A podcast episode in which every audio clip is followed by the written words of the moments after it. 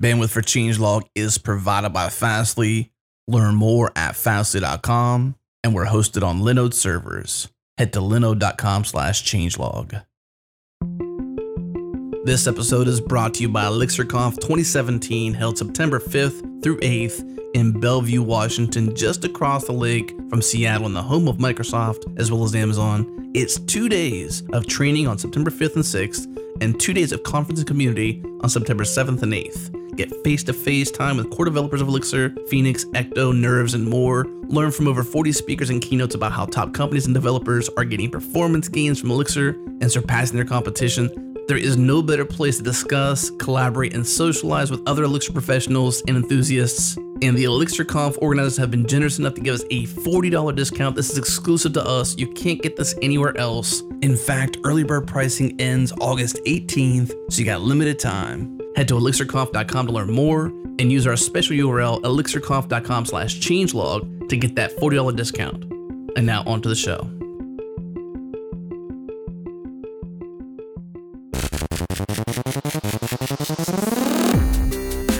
From Changelog Media, you're listening to The Changelog, a podcast featuring the hackers, leaders, and innovators of open source. I'm Adam Stacoviak, editor in chief of Changelog. On today's show, Jared and I talk with Tim Mecklem about building an artificial pancreas with Elixir and nerves to solve the problem of looping for those with type 1 diabetes. Tim is a developer at Gaslight in Cincinnati, Ohio, where he builds software solutions with Ruby and Elixir, and Tim is also a member of the Nerves Core team.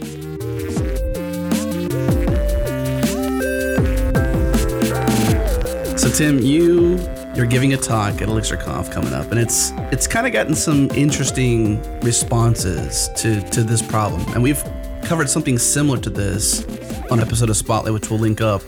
But uh, you know, people with type one diabetes, they have they have to monitor insulin. There's devices involved, and you, have kind of tackled this problem of like uh, of combining your technical prowess in in software to to kind of mitigate this problem. Can you kind of open that problem up for us? Help us understand what the problem is and how you're helping solve it. Sure. So, a little over a de- decade ago, uh, my wife was diagnosed with uh, type 1 diabetes. It's um, a misunderstood disease, partly because there's two kinds there's type 1 and type 2. Uh, type 1 in particular is an autoimmune disease. It means that your body is fighting against its own production of insulin. And insulin is the thing that your blood needs and that your body needs in order to absorb sugar and energy out of your bloodstream. And so people with diabetes are often, I mean, there's a lot of jokes about diabetes cat and things like that. Um, those don't go over very well with people with diabetes. Um, uh, so really, ultimately, what got me into this was my wife. Um, she she wasn't really well informed at the beginning of this disease about what it was that we needed to do to monitor her blood sugar. Um, it's been a it's been a journey, and it's been pretty fantastic for us because we've been able to grow closer as a result of it. Um, but but type one diabetes is is kind of a monster. Um, nobody fully really understands why it happens. Uh, but once you have it, it's essentially there for life, and you have to be able to figure out how to adapt and monitor and control your diabetes as well as you can. Um, and up until recently, that hasn't even really been a concept. Like you haven't really been able to manage it well. Um, so that's really what the background of this whole story for me is. Managing it involves obviously monitoring it. So you have to have something in today's age, you know, whether I think it was, you know, blood on a strip and the device would read it and you do that several times a day. You'd have to prick your finger. Is that what you're talking about? Yeah. So, I mean, insulin was discovered a long time ago. Right. Um, but how to manage diabetes has come about much more recently. Um, there's some really cool technology that's come out since you know since my generation which is like continuous glucose monitoring and insulin pumps that can deliver insulin automatically through a little motor um, there's just really neat technology. But at the end of the day most of it still requires for you to draw blood in order to to measure and to calibrate the devices that you're using to do this stuff. Um, i actually have a little bit of a personal context with that now because i'm actually wearing a continuous glucose monitor myself. And i'm going through a lot of the um, first person empathy i guess you could call it that my wife has been going through for for years. Um, just waking up in the middle of the night to something telling you check your blood sugar, you know, that kind of thing is it's distracting, but it also wrecks a lot of other parts of your life. If you don't get a good night of sleep, it can affect oh, yeah. everything. And so um, ultimately, yeah, the technology is is coming around, and there's a lot of really cool things out there. But at the end of the day, you're you're monitoring through a, a finger prick most of the time. You know, some doctors will suggest to anybody, you know, whether you have been diagnosed with diabetes or not, to uh, to monitor and be aware of your glucose levels because it plays such a role in thyroid and metabolism. It's such a key component to overall body health. And um, not to be morbid, but I've got some history with this, some personal history and people often end up dying because of not directly because of diabetes, but because of the things it causes. They may die of a heart attack, they may die of something else, but it's ultimately it was diabetes is where it began. Yeah, um, I mean, so there's there's two kinds of uh, trouble that could come up as a result of having, especially type one, and that is if you go too high and you maintain that high blood glucose for too long, then you have all kinds of health complications. It affects your heart, it affects your vision, it affects your blood vessels, it affects a lot of your body. Um, and so, in the long term, it's very bad to have high blood sugar. On the short term, though, if you go too long for too low for too long, uh, then you have the problem where you could pass out. You could not be able to address that by taking some kind of some form of glucose. And so, the the short term impact of being really low is actually much more uh, acute than than the long term effects of being high for too long. So it's really a game of playing the balancing game in, in the middle of this highs and lows and trying to trying to keep your sanity while you're doing it. So the type of scenario you're talking about is like constantly monitoring so you don't go too low for those short term scenarios. Yeah, I mean, in the past, uh, with my wife having a CGM and having an insulin pump, so having something that is monitoring her every five minutes and also is able to deliver insulin. We still had many nights where her pump would alarm and wake me up, and I would have to roll over and kind of touch her and say, "Hey, hey, you're going low. I can hear your pump beeping." And you know, she got so accustomed to it, she would just sleep right through it. Sometimes um, it's dangerous, even when you have technology helping you. Mm. So I don't understand in terms of the blood draw. Is that happening at intervals or continuously? I, I haven't had experience with modern tooling around this. Explain exactly when the blood is being drawn and what continuous monitoring means. So it depends on which CGM you use. As far as I know, there's still only two that are FDA approved in the United States. Um, one of them is the Medtronic one. The other one is one called Dexcom. Medtronic has a pretty hard limit. Every 12 hours, you prick your finger and you tell it what your blood sugar is, and it uses that to calibrate. It's not actually measuring blood sugar through the continuous glucose monitor. It's actually just measuring a proxy variable, so it needs calibration periodically. Uh, Dexcom works similarly. I believe you can go longer, and it'll still give you readings if you don't calibrate. But I'm not as familiar with the Dexcom. And there's been, I mean, there's been obviously a lot of people are working on making this uh, something more integrated or smooth in, in people's life. I know there's people who've been trying to do this kind of monitoring through eyes, and you know, there's been rumors that Apple's working on something with the watch and blah blah blah. Is is there anything that's like heartening with regard to maybe research and development that you know about uh, where you know perhaps it becomes in the next couple of years a little less uh, what's the word intrusive yeah I, there's a few things going on they're actually growing i believe they're called islet cells and they're embedding them in, under people's skin they're, they're doing some really interesting things where basically they're giving people the function of a pancreas without necessarily having to like try to do a transplant or something like that. That's really exciting. I know Amanda's following that really closely. Um, I, I think there's really nothing more that I would like as an end result to all of this work that I've done to be able to just throw it away and say, you know what? Diabetes is a thing of the past. We don't need any of this technology anymore. People's bodies can function the way they were supposed to. Yeah. But ultimately, right now, on the horizon, Medtronic has a new FDA-approved closed-loop pump, um, and they're they're doing some really cool research with embedding or implanting these these cells into people. So back to Jared's question of the constant monitoring, you're not actually pricking several times a day. It's like maybe twice. Yeah, two times a day for the Medtronic one, and about the same for Dex, if I remember correctly. You're supposed to prick it every every um, time that you eat. Yeah. For the Medtronic one, you're supposed to do that every time you bolus, which is when you deliver a large amount of insulin for a meal. Um, whereas the Dexcom, I believe, has been approved for for treatment without having to finger prick and calibrate at every meal. So before you get to your dream of getting to just throw all this stuff away, in the meantime, you've done a lot of work, and perhaps you have some more work ahead of you uh, with solutions around the monitoring, the predicting, and the controlling. Which these are things that our computers are very good at. Um, tell us the story about you know what finally prompted you to start you know breaking out your editor and writing some code and uh, what you're building in order to help address some of these issues. Uh, so my wife actually is the one who discovered the Open APS project. Um, it's I believe it still stands for Open Artificial Pancreas System. Uh, and she asked me if I would look into it, and I said no.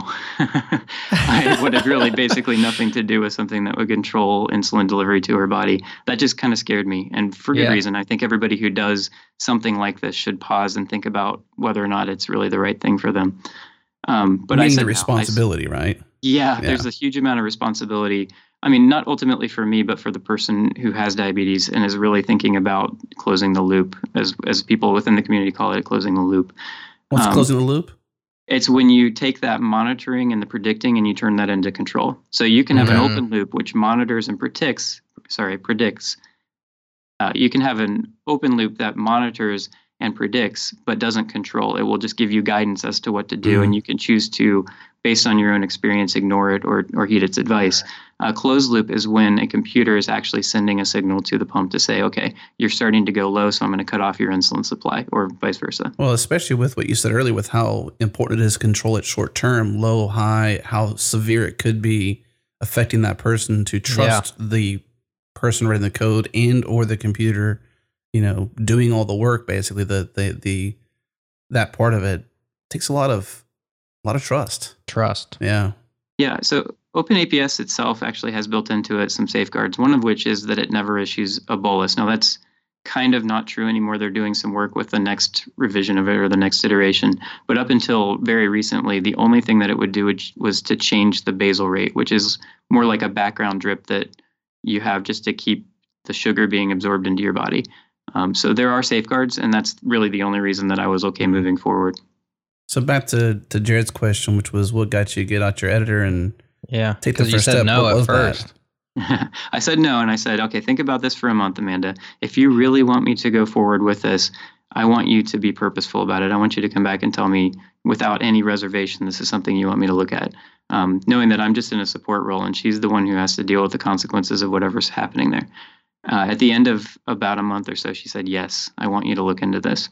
Um, so I began a journey, a journey of learning specifically around OpenAPS. Um, it has many strengths. Its community is one of them. Uh, one of its weaknesses, I th- would say, is that you have to essentially be a Linux system administrator to set it up. You are installing a Linux operating system on what I like to call tiny computers, just an embedded device like a Raspberry Pi, and then you are going through many, many steps to get to the end. They've done a lot of work to improve that, but when I started out with it, it took about two weeks just to wrap my head around what the loop would even look like. So, how long ago was this when you first started digging into it? Uh, we I think we were headed into fall of last year. Um, that may not be true. I think she's been looping for about a year now, so it was a little bit before then. Looping. But I didn't crack open my editor at that point. I like oh, how yeah, there's a term for it, looping. Yeah, it sounds like science fiction. um, the thing that people use to loop is their rig. It's just the tiny computer and the battery and everything, but they call them their rigs. So um, Amanda has a few rigs, and they're all of different sizes and varying technologies and things. But yeah, the loopers use rigs. Wow. Has she bumped into Bruce Willis? No, not yet. No, she. I mean, how about you though? Like, how did how did you gain the confidence? I mean, I, I, we don't know much of your technical background or where you came from to to to even feel comfortable with you being responsible, let alone her trusting you to do it. How did you get there? Um, so I, I like to solve problems. I like to I like to tinker with things. I like to understand how things work. And I remember early on when Amanda would download all of the glucose information and, and everything else from her pump and upload it to the internet. That process was really, really difficult. I mean, it was just a pain. They had to use this special USB stick and everything. And I just remember thinking, man, somebody should really fix that and make it better. Um, ultimately, that's what OpenAPS did. Uh, ben West is somebody who worked on it very early on and has done a lot of things to contribute to the community. And he ended up reverse engineering some of the communications of the insulin device, uh, of the insulin pump, um, and, and determined how to send commands to it and get responses and what those responses should look like. So he was really, along with Dana Lewis and Scott Leibrand, they're, they're really like the the triangle of people who started all of this. Um, I think like seven years ago or something like that. So, what was your initial goal? You said you took two weeks of just studying OpenAPS. Was it to get Amanda looping on OpenAPS? Was that like the initial we're going to do that? Or was it just to dip your toe in the water, so to speak? What were you guys thinking at the outset when you first started getting involved? The end goal was to loop. Um, I had no idea how to get there. I started very slowly, just trying to wrap my head around all the different components. There's a lot of moving pieces to an Open APS install. And uh, so it really just depended on me ramping up my understanding of how to do a Linux install on top of how to install some Python packages, some Node packages, and set up some cron jobs. I mean, there was a lot to it, and so there were documents upon documents that I was reading through, and ultimately trying to understand how does this work. So, OpenAPS, uh, if you had to describe the system like on a, at a high level, the architecture, you said it's a Linux based thing. I'm sure there's a bunch of tooling and you know programs. Like, is it what's it, what's it comprised of? Like, what is it? That's kind of a hard question to answer um, because it's really hard to pin down exactly what OpenAPS is. It's clearly not a product. I mean, they're very, very forthcoming with that because products have commercial responsibilities and you know are usually monitored and, and um, regulated by the FDA and things like that. Each OpenAPS install is essentially a custom thing. You may buy some hardware that gets you there faster, but ultimately at the end of the day you're you're pulling down packages and repos and you're building something and trying to understand algorithms while you're going it's it's not an easy process wow it seems like it has a a small window of a goal though where it's mainly about the safe ranges when you're sleeping or right after meals not so much like a all day 24 hour duration constant um, well some of the early adopters of openaps were actually parents um, their kids were going off to school. They had no ability to control what their kids were eating, what kind of gym classes they were taking, what they were experiencing in terms of all that. And I don't think a lot of people realize that there's a lot more that goes into blood sugar levels than just food. It's food, it's activity, it's hormones. There's there's just stress will, will cause problems for you if you if you have that. Actually, public speaking is interesting because it affects your blood speed, blood sugar. Mm-hmm. Hmm. Um, I heard also that if you just imagine if you just put a piece of candy in your mouth and you took it right back out, it would do the same effect as if you ate it. I don't know. I'm, I'm not sure. I'm not a doctor either, but I've heard that like I'm not just the, this is the not mental, medical advice. Well, mostly that that your brain is so powerful that it knows like, oh, I've I've gotten a, an induction of sugar. I should you know respond accordingly, and it doesn't know that you took it back out. It just it gets that. How could your brain sensor. not know that it didn't? I mean, if your brain's smart enough, it should know. Your brain's the one that brain. took it back out. Uh, Tim, you mentioned that OpenAPS is not a product, and I have hard evidence of that on the homepage, openaps.org. It says, How do I get started? It says, The documentation and reference design implementation code is available on GitHub. Take a look at yep. the FAQs, reference design, and links to open source repository document. So, I mean, basically, it's okay, look, you're going to spend two weeks reading if you want to get started with this. There's no hand holding whatsoever. That's exactly right. So, what has your work been with OpenAPS after? Maybe take us a little bit down the road a little bit uh, and tell us, you know, where you're at now, roughly a year or so later. You're giving this talk at ElixirConf all about it. What's been your progress through OpenAPS and getting involved, and where have you ended up with Amanda and, and using this stuff? So my path through the OpenAPS community has been kind of meandering. Um, there's actually another project called Loop. It's an iOS application that has an Apple Watch app and some really cool other stuff. Um, and Amanda really wanted to try it. And so I got everything that we needed hardware wise. There's a great guy named Pete Schwamb. Uh, he created the hardware called Riley Link. His daughter's name is Riley. Uh, his daughter's name is Riley. And he built this hardware and he built the integration in the iOS application to monitor her blood sugar. Another guy named Nate Racklyeft, I think he went to work at Apple, um, ended up actually building the Loop application with Pete, and they they have essentially what's OpenAPS on the iOS phone and on the, the Apple Watch. So mm. it didn't support a particular feature, the CGM on an insulin pump that my friend was using. And I thought, this is a great opportunity for me to dig in and really understand and feel more secure in my knowledge of how these insulin pumps work. So I started there. I actually started, I learned Swift. I didn't do anything with that. I had been an iOS developer before, but it was pre Swift. And so I learned how to implement the pump communication stuff uh, in Swift and, and released that. And then I kind of went back to the Open APS community and said, hey, I learned some things about the CGM decoding of these binary chunks of data that come from the insulin pump. And I think we're kind of doing it wrong a little bit here. And so I contributed back to that project. But as I was doing those things, I kept thinking, man, this is supposed to be what Elixir is really good at. It's supposed to be able to decode binary chunks like this and, and split them out and make them meaningful data very quickly and very easily. And it should be handling like all of the problems that you get with insulin pump communication. It's wireless, so there's just wireless interference. There's multiple pumps in the same room. People's looping rigs can like interfere with each other. This is something that Elixir should do really well at. So as I was building up my understanding of how the insulin pump works, I was implementing a reference implementation for myself. I was learning how to do this in Elixir. So I was picking up the language at the same time that I was really understanding a problem domain that was new to me. So it was fun. I, I got to build it with tests. I got to really drive through some examples. And then what I took from that, I contributed back to the Loop application on the iOS side, and then back to OpenAPS on the on the Tiny Computer side.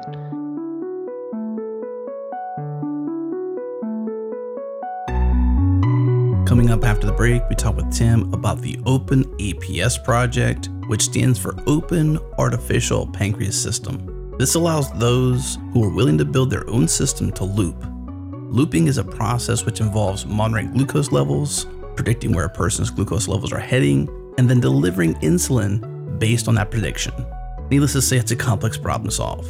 We also talked to Tim about Elixir and Phoenix, how he's learning it, and how it's fitting into the solution he's building. All this and more after the break.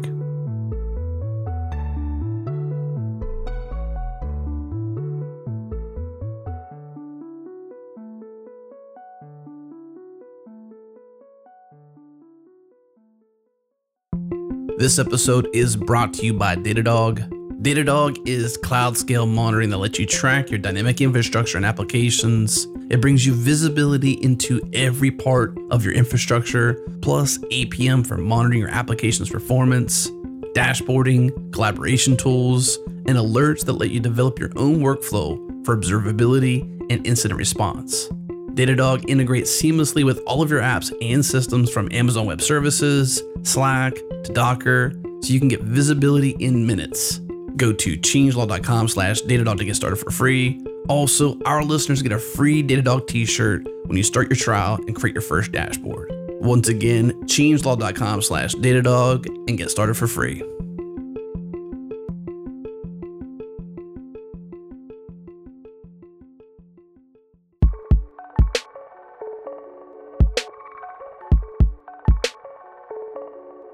So, Tim, you said that you contributed back the things that you were doing in Elixir back to the Open APS project. What does that contribution look like in terms of uh, technical logistics? Uh, you have some Elixir code and you're trying to get it back to them. Is it a another implementation of their reference? What's what's the actual contribution and what does it look like?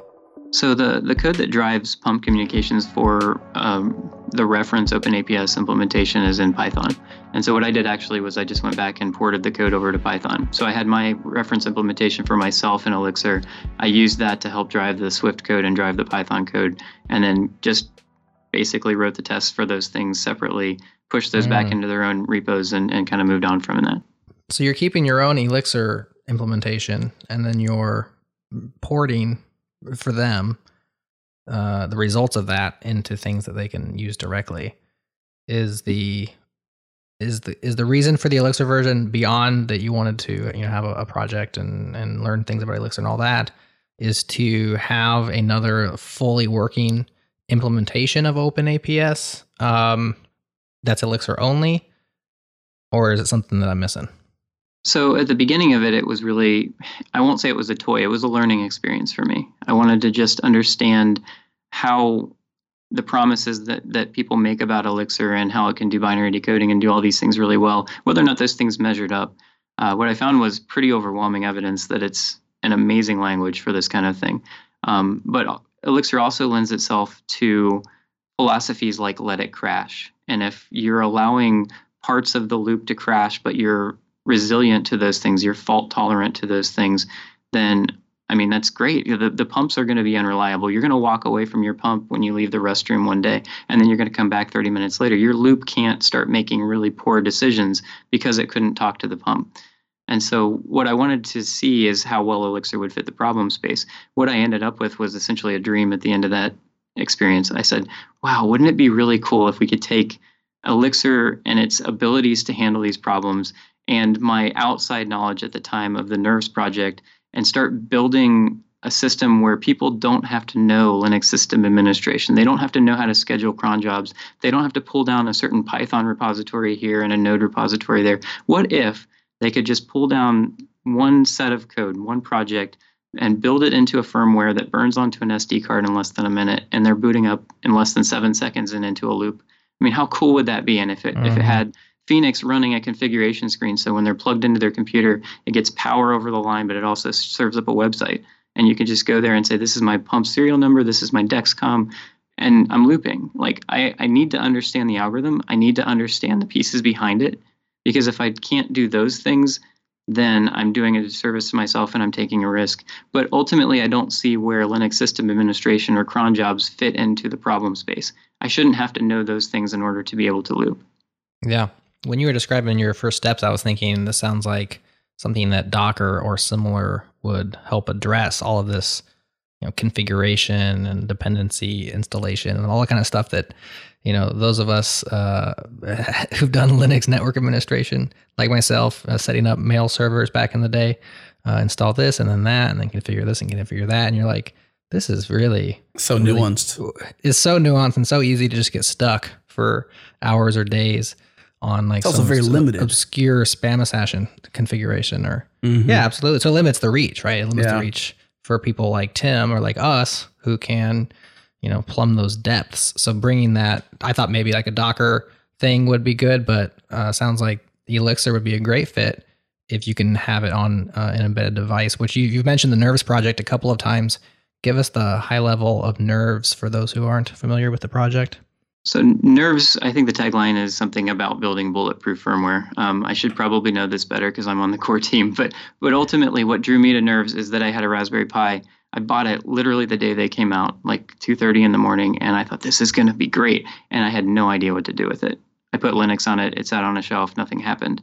Um, Nerves project actually takes custom Linux kernels built off of a thing called Buildroot and takes those kernels, puts your application, your Elixir OTP application on top of it, and runs it. There's no init script outside of just booting up the Elixir application and running it. So you have essentially full control of all of the hardware and all the software. And in some ways, the OS is a commodity at that point for your firmware. You've got a packaged application and an operating system on an SD card booting up in about seven under 20 seconds. Let's just say under 20 seconds. Hmm. And so that you know Docker fits well on like the the laptop or server space.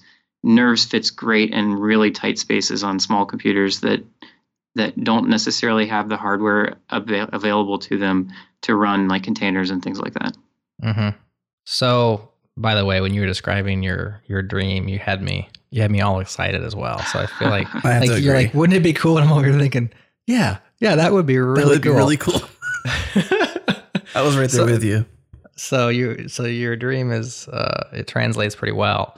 Hopefully, it translates into some people willing to help you out and maybe uh, break out their editors as well. So, how far are you down the road on on this dream and what you've been putting together on the Elixir side of things?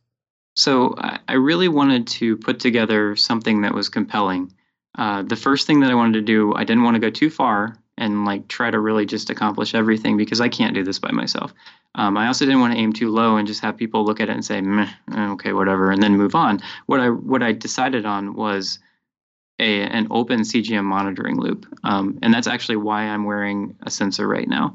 Um, I'm I'm gathering the data from it. So every five minutes, these pumps or whatever CGM you're using will store a new blood glucose number and you can pull those things off of there and push them up to a website. There's a project called Night Scout, which is just amazing. It's the thing that I think most parents use with their kids to be able to monitor remotely so they know what's happening with their child more than even the school administrators or wherever they're at.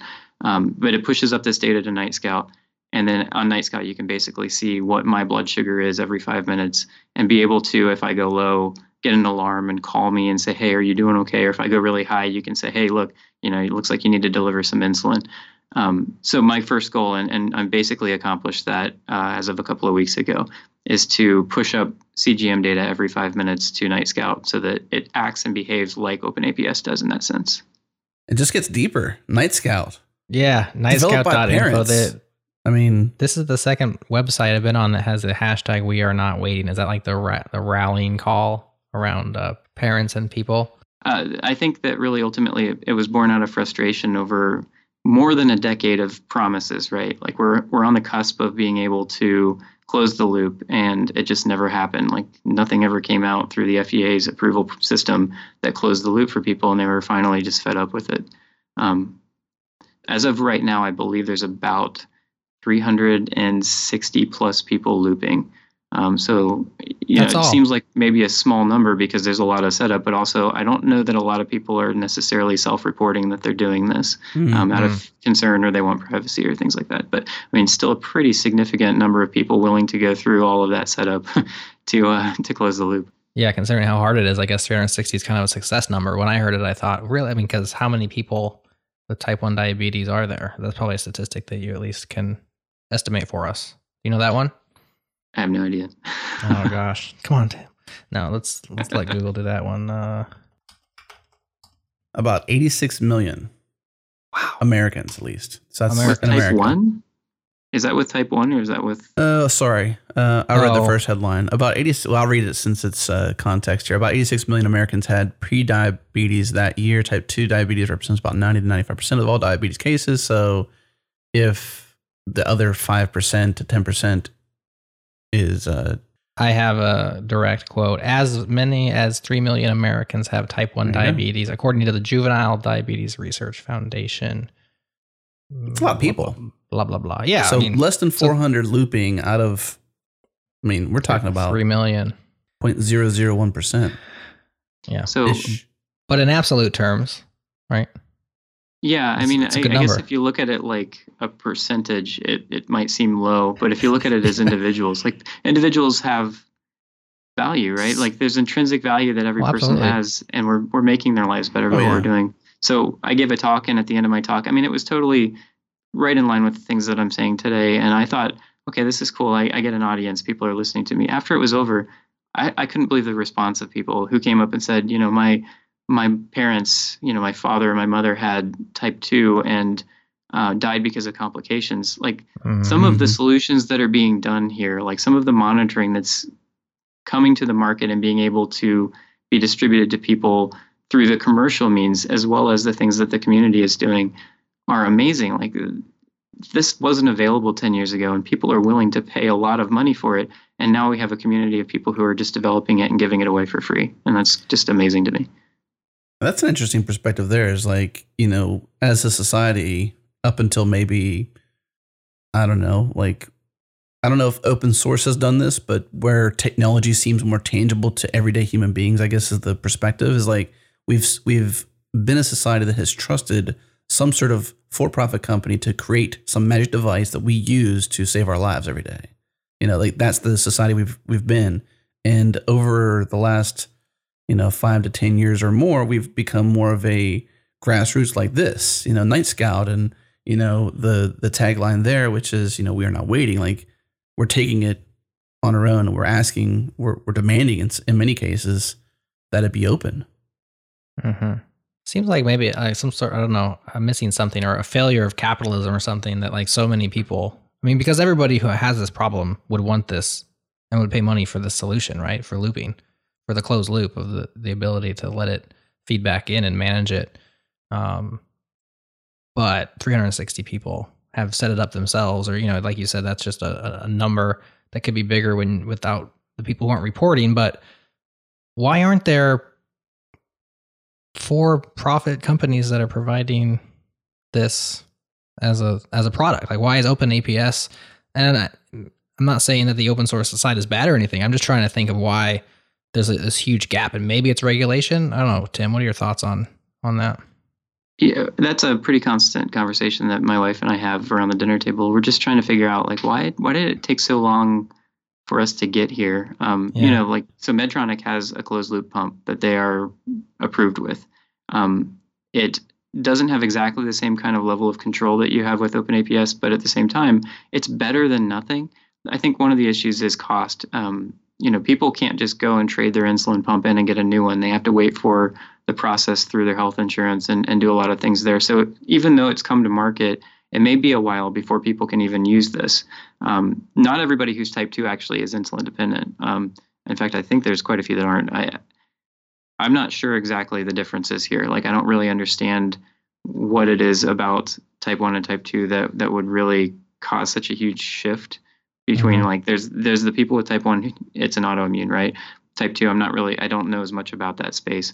Um, i have noticed that there are a good number of people who come up to amanda and ask her questions about what she's doing and she walks away and says they're not managing this disease at all. Like they're not they're not aware of even the basics of like what it means to test your blood sugar and what it means when you're 200 or 400 like she's just baffled by these things and so i mean you say that everybody would want this if they could have it i'm not sure that's true but at the same time it would be great if it was available to more people Well, just you know, generically, everyone. I'm sure there's people that wouldn't want it, but given opportunity and education, right?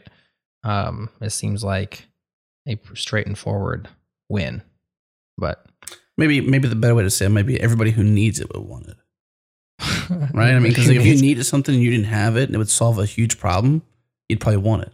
Yeah, I think I think what definitely matters in all of this, even when you go to the commercial solutions that are coming out, is that people really have to take ownership of their own disease management. Um, you can't so just true. assume that an insulin pump is going to go and solve all of your problems for you. That's not how that works. Um, disease management, especially with type 1, is a constant process. You may be able to delegate some of your responsibility to technology, but at the end of the day, you're responsible for your own body and your outcome Right. and and I think that you know that is a potential shift in mentality for some people who who would really benefit from the technology but don't really understand it well. I could see how, like you said, delegating the responsibility. I can see how looping for some might be too much trust. That's why I said earlier, like you know, your your wife must really have to trust you because you got food, you've got exercise, you got various things that affect your blood sugar. So not just simply, you know, a, a medication, you know, curbing it. It's a holistic approach to the the disease for you. Right. So so before we started this whole process, um, it was a pretty regular event for me to wake up in the middle of the night and in a very rude way, but of course I didn't think about it at the time. I would just kind of smack her and say, "Hey, your pump's going off. Something's bad. You need to fix it. I'm too tired to deal with it." And she would either take more insulin or take some kind of glucose tablet or something to to regulate that. Um, we actually had a couple of other like more scary things happen because when you go low and there's nothing cutting off the insulin supply, your pump doesn't do it right. So it's just you're continually going a little bit lower, a little bit lower, and then you have to come out of that. And the the roller coaster ride of coming out of it, going too high, coming down, and then crashing, and all of that was really, really painful for us as trying to just get a good night of sleep. Um, since Amanda has started doing these things, uh, we've been sleeping pretty well. I don't get I don't get alarms from her Well, anymore. I And can an ironic I can say that uh, I don't know about you, Jared, but I've been I've been uh, politely, as Tim had said it, smacked by my wife in- in sleep. so I mean, I can imagine the the version Who that you're hasn't? giving her. Yeah. who hasn't? Right, snoring, whatever, for whatever reason, Right. I'm getting it. You know, Absolutely. Uh, Tim, one thing we haven't cleared specifically on the air is the the project that you're working on, the Elixir and Nerves code. Your wife is not yet using that. She's using she's looping, but not with your code, correct? that's correct. Yes. Okay. You guys have like a countdown timer on the wall or like a, a zero days since last. No, that's that's the opposite kind of thing. Do you have like a, a goal in mind when when uh when that might be the case? Uh, I have a long term goal of that happening. Um, one of the things that's going to cause a little bit of difficulty is that she uses a different CGM technology than the one that the pump uses. And I have specifically chosen the pump first because it's a lot easier to get the comprehensive data. Like the pump has all the CGM, it also has all of the history of like boluses and basal rates and everything like that. So I already have to talk to the pump. To pull the CGM down is not much more work. But for people who use Dexcom, which is a different CGM, uh, there's there's no support for that yet in Elixir. My my real goal is that Elixir becomes the communications platform. It becomes the thing that talks to the devices, and at the inner core is the the initial OpenAPS reference implementation. I'd like to, as much as possible, leave that part unmodified. you mentioned different CG is CGM. Is that right? Yeah. What does that stand for, by the way? Continuous glucose monitor. Okay, so she uses a different CGM than you're producing with your nerves and elixir code. Can you give us kind of a breakdown of the architecture? You got maybe a pump, you've got an algorithm that decides based on information what are all the components involved in looping, you know, with this kind of technology? On the monitoring side, there's communication with the pump. You need to know what the current basal rate is, how much insulin you have on board, which is like how much is in your body that's still waiting to be absorbed or is absorbing. Um, and there's just general information from the pump, like you got to make sure the timestamps are right. So there's monitoring the pump side. Then there's monitoring the CGM, which may be on the pump and it may be something separate. Um, from that, you pull every five minutes a trend essentially. You're pulling in what's my current blood glucose value, what's maybe one or two previous to that, and what's where am I headed? Am I going high? Am I going low? Am I staying where I'm at? Once you have all that information, that's where the prediction and the control come in. And that's where I would like to leave most of what is in OpenAPS unmodified. So the prediction side is take all these variables into account, guess about 30 minutes out into the future where you're headed, plot you along a curve, and then if you're going to head outside of the boundaries, uh, if you're going to head outside of the boundaries, then apply more insulin or, or remove some of it on the, on the basal rate. Does your project have a name or a website or a, a place to go for the people are interested, the way they can contact you? I have a few GitHub repos. I mean, ultimately, it's very bare bones right now. Um, I didn't really decide until ElixirConf call for proposals that I was actually going to push forward with this idea. Um, mm. I was really excited about it. I had the dream. I sat there and I would talk to my wife about it and say, wouldn't it be cool if we could do this? And eventually I decided it's going to be cool. We're going to do this. And so I mean I'm I'm basically in the infancy of this of this project. Um, I understand a lot of things about the other communities. I like to believe that you know we can build one around this and and really improve the experience for people who are trying to get into this looping community but don't have the desire or maybe just the the ability to learn about Linux system administration and all those things that make it difficult. If someone was listening to this show, you mentioned you've given some talks around this and you were surprised by the reaction. Crowds came up, said parents, friends, loved ones were had diabetes and what a great mission to to be on. You know, if someone's listening to the show and they're like, dang, Tim, I could totally help you or I want to help you. Are you open to like doing this kind of thing? Is this a mission to do it full time or is it simply, you know, in quotes, a pet project for your wife and your the passions you've already shared during this show? Like, is this something you would like to do on a full time basis, or you know, is this a mission for you on the long term? If the OpenAPS community really embraced the work that I'm doing, and we could push it forward from there, that would make me ecstatic. If it grew its own, similar to how Loop, the iOS side, kind of grew their own community as well, that would also make me really excited. The question of do I want to do this full time is no. The answer to that is no. I I really love, first of all, working at Gaslight and doing the consulting work that I do. Second of all, this was sort of a mission that thrust itself upon me. It wasn't something that I sought out, but I don't really want this to be a solution forever. I, I want to see everybody, including the community, including the FDA. I want to I want to see the device manufacturers forge ahead and solve this problem for everybody.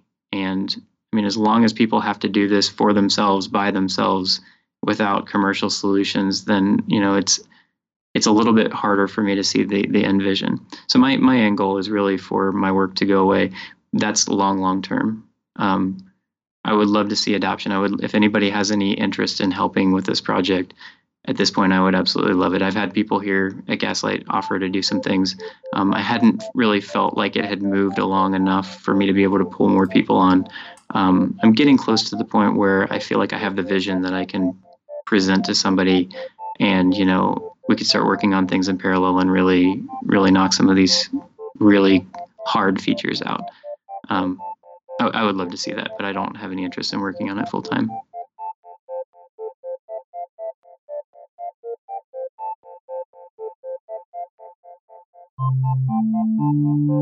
Coming up after the break, we talk with Tim about Elixir and Nerves and why they're a great fit for this project. We talk about pattern matching in Elixir, how his work applies to other CGMs, continuous glucose monitoring, and how his work can scale to allow for wider adoption. We also talk about the human equation. You know, all of you out there listening to the show right now.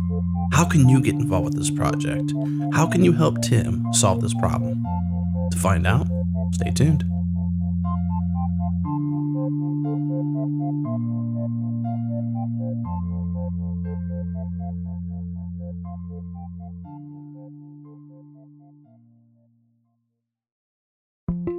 This episode is brought to you by Bugsnag. Bugsnag improves the task of troubleshooting errors by making it more enjoyable and less time consuming. For example, when an error occurs, your team can get notified via Slack, you can see diagnostic information on the error, you can identify the developer who committed the code, and Bugsnag's integration with Trello, Jira, GitHub, and many other collaboration tools makes it easy to assign and track bugs as they're being fixed. We have a special offer for our listeners. Head to bugsnag.com slash changelog. Try out all the features completely free for 60 days. Once again, bugsnag.com slash changelog.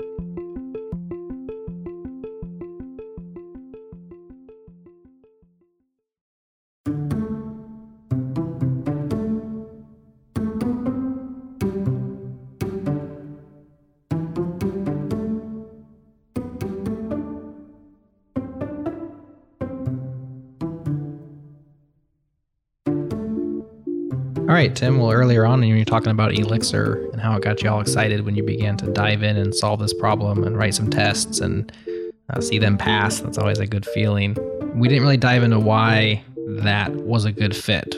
And uh, you mentioned, you know, binary matching, and uh, I've been doing some work with Elixir and parsing ID3 tags and um, the bitstring syntax and pattern matching. And I can see where, in that case, it's definitely a good fit. And I'm thinking it's probably very similar.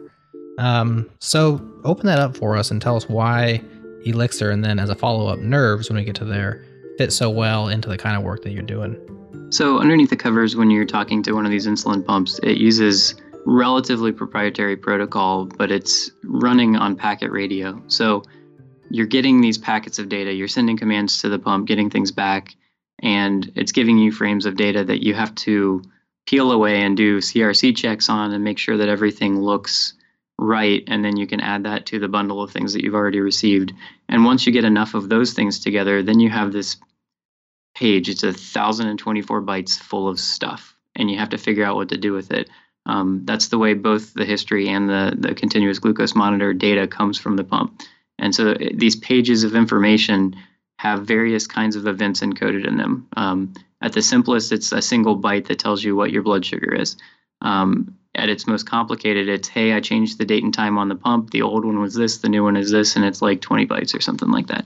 So there's just lots of different varying lengths and varying types of data that are stored in these these pages, and you have to be able to walk through multiple pages sometimes to get to where you want. If I just flipped a page on the CGM, if I just filled up the last byte of the previous page and I'm on a new one, then if I need 20 minutes worth of CGM data, I got to go fetch two pages. I got to fetch the one I'm on, turn around, make another request, get all these packets back, reassemble them, and then get mm-hmm. another page and then walk through that.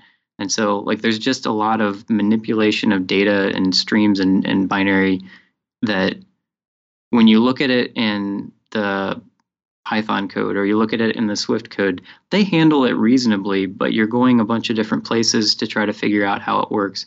And in Elixir, I mean, it's right there in the function head. You're just saying, okay, if it's this kind of a, an event based on that first byte, you know, it's going to be 12 long, and then the first four are going to be the timestamp. Let's go decode those. Like it's just all right there. There's no there's no indirection and there's no oh this is scary because it's binary so i have to treat it differently and i have to have mm. arrays and scary things like that it's just regular function head processing just like everything else in elixir so it, it's really exciting because you can see how it's processing the data without having to go jump around and jump through hoops. So because in Elixir you can put, you can pattern match inside your function uh, signatures inside your arguments, and it's treating these binaries as bit strings or as you know a, a binary data type that also can be pattern matched. You can just pattern match on the first byte and call a different function based on what that is, and pass the rest of the blob down into the function um, and it's all right there, right? Like you just have your different you have your different functions that match based on what that first byte is, and then passes the rest on, and you can slice and dice that uh, as well. Yeah, I mean it's uh, so what like any project, like any software, there's edge cases. There's weird things that come along that that look kind of like everything else, but are slightly different. So, for instance, when I'm working with the history in the pump, it just reads like a book. You just go from byte to byte and you figure out what's going on. The CGM, it, it's inverted. Everything is time stamped backwards. So you have to flip the page around backwards before you process it because somebody had a bright idea and they found a way to save some bytes and they can do that. Um, but at the end, you know, some of some of the history, for instance, when you're talking to two different models of pump, are different lengths. And so there's edge cases about okay, am I dealing with a newer one or an older one? How do I how do I actually decode all this information? With a lot of other previous experiences I've had, that kind of breaks the that breaks assumptions in a way that makes you have to refactor a lot. And what I found with the Elixir work that I did on this, it was just kind of like taking it in stride. I, I don't know how else to better describe the experience that I had, except that Elixir was just ready for everything before I was. So would you have to redo? The, I mean, is this work so specific to the CGM that you're working with? And then how do you know its particular protocol? Are you reverse engineering, like waiting to see what you get and then seeing what it is, or do they have a specification like this is how you speak to this device? Uh, most of what I do is based off of work from other people. I'm really standing on their shoulders. So at the very base of this pyramid, if you want to call it that, is Ben West. He reverse engineered the pump protocol and the communications protocol, and uh, the CGM sort of follows alongside that. So getting history and CGM is a little bit different than everything else. Like give me your date and time or what's your battery level, because they give you this binary thing that you have to unpack. Um, but ultimately, it all came from those projects I learned a little bit from those things. Well, I learned a ton from those things. And then I learned how some of it, it needed to be modified. And I went back and contributed back to those things. So um, I don't know if I answered your question there, but that's that's ultimately where it came from is, is somebody else's work and me learning and expanding on that. Oh, so somebody else reverse engineered it though. Yeah, no, I did not do the reverse engineering myself. But somebody reverse engineered it. Yes. I guess yes. where I'm trying to get is like, is this scalable? or is it like always going to be tied to a very specific product or device because that's the one that's been reverse engineered this one in particular is for a specific insulin pump like a, a, various models but the specific kind but basically everybody uses that if they want to loop so it's an understood so anybody who wants a loop says you got to get this one because we know how we know how to talk to it Yes, at the moment there are actually groups doing some of that work with other pumps on the market. Um, I don't know much about their efforts, but I know they've had some recent breakthroughs.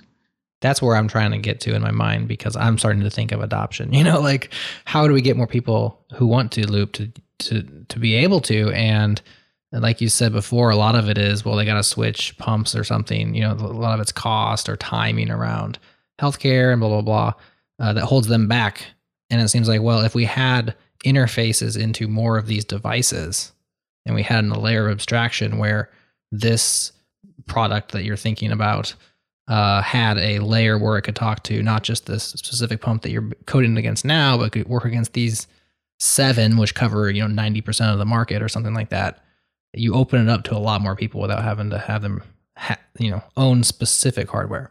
Yeah, so so the community really understands there there are only specific versions of the pump and they have to be older in order mm-hmm. to loop um, it's it's a definite drawback like you have to really understand what you're doing when you go into it again like you're saying building a product i'm, I'm not really looking to do that um, I'm, I'm looking to enhance what's out there and, and be able to support the community better but i'm not looking to like build something that i could sell here no, when I say product, I just think about like a holistic the result. Yeah. Yeah, I don't think about it like as a, a co- commercial product. I think of it as like a packaged thing that more people could use than currently could. Because are you trying to get looping to more people who, if they want it, or or not? I guess is the distinction I'm trying to. The end of the day for me is really how do I improve the experience of the people who are willing to do this? Um, I'm not sure how much I'm really desiring to expand the outreach of this thing.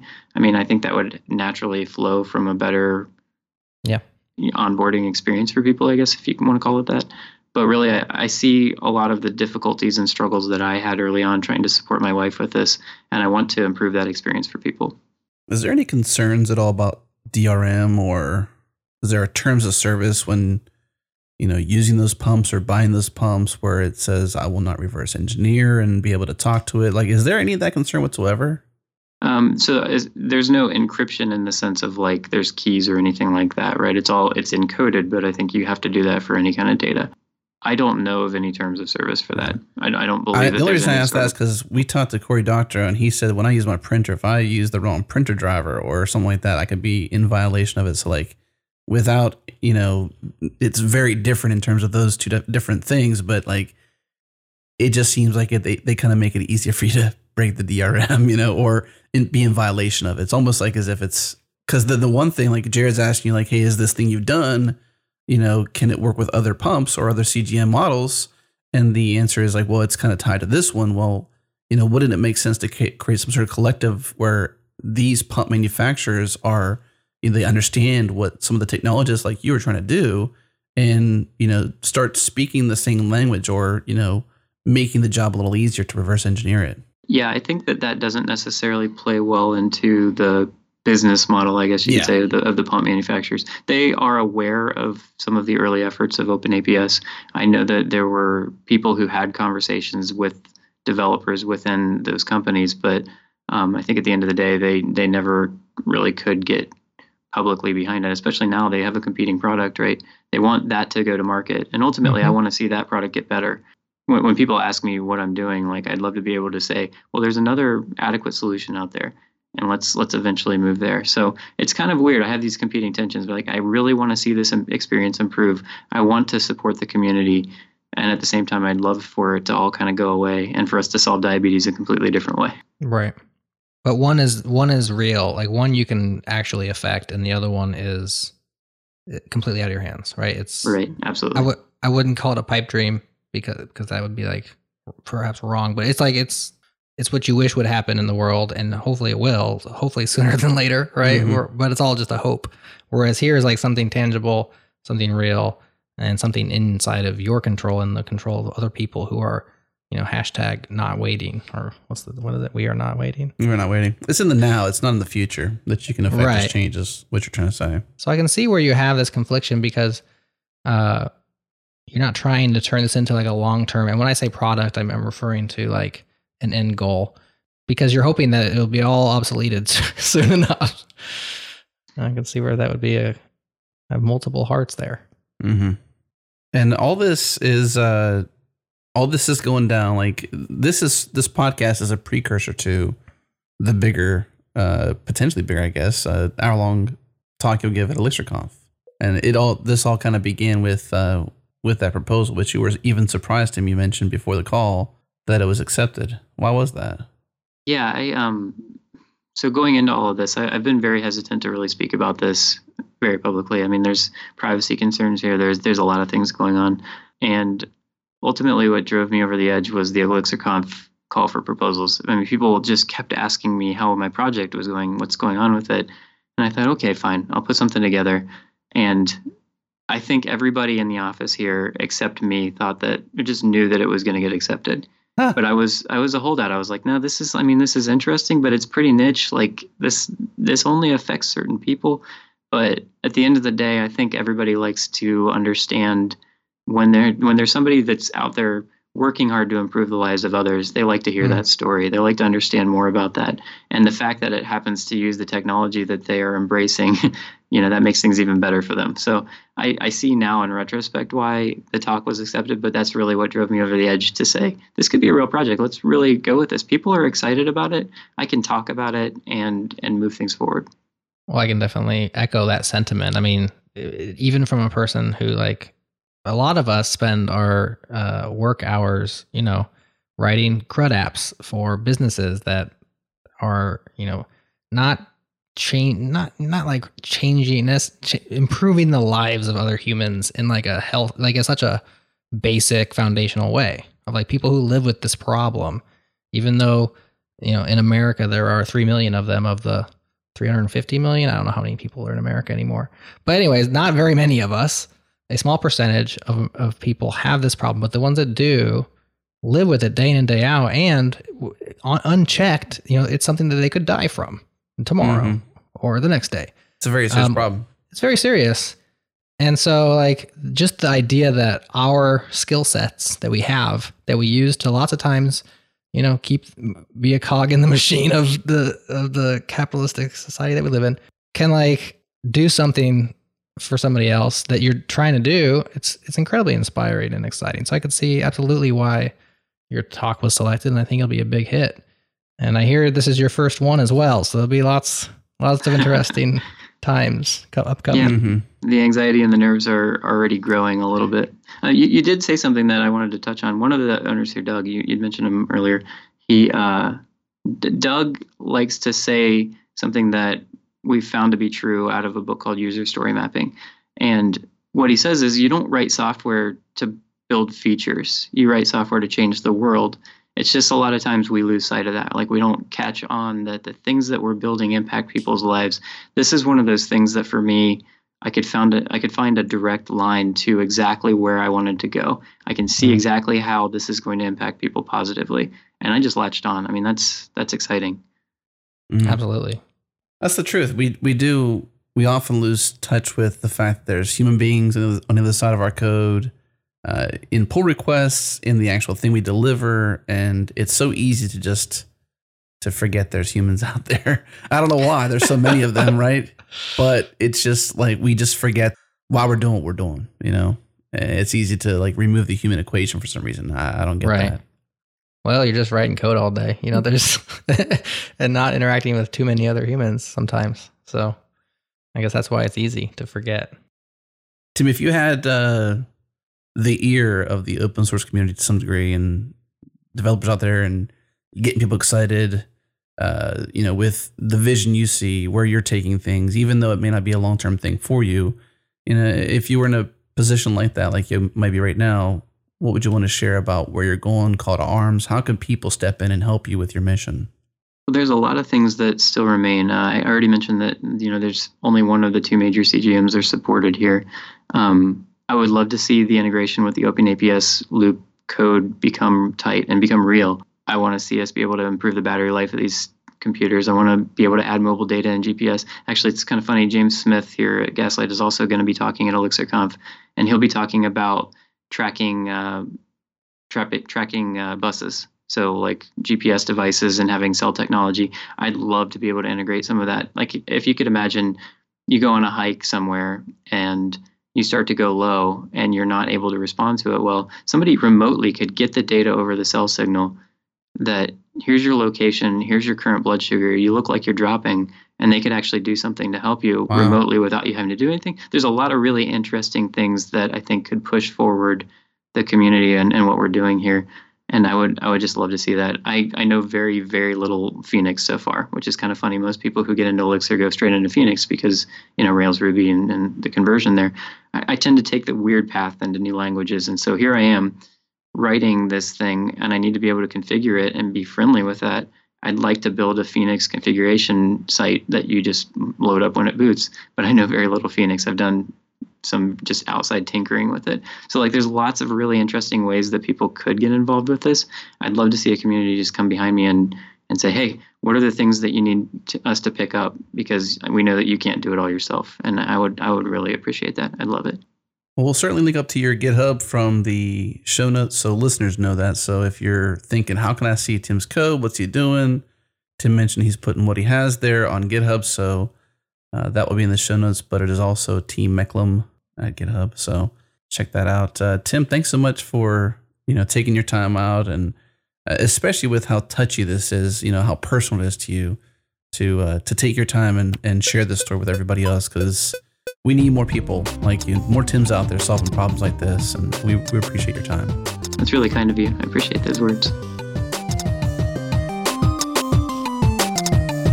Thanks for tuning in to the Changelog this week, and special thanks to Jim Freeze, the organizer of ElixirConf, for not only putting on a world class event for the Elixir community, but also for supporting this podcast. If you enjoyed this show, share it with a friend or two, rate us on Apple Podcast, and thanks to our sponsors ElixirConf, Datadog, and Bugsnag. Also, thanks to Fastly, our bandwidth partner. Head to fastly.com to learn more. We host everything we do on Linode cloud servers. at to linode.com slash changelog to learn more. Check them out, support the show. This show is hosted by myself, Adam Stacoviak, and Jerod Santo. It's edited by Jonathan Youngblood. And the awesome music you've been hearing is produced by the mysterious Breakmaster Cylinder.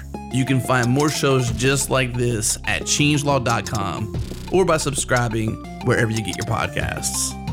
Thanks for listening. We'll see you next week.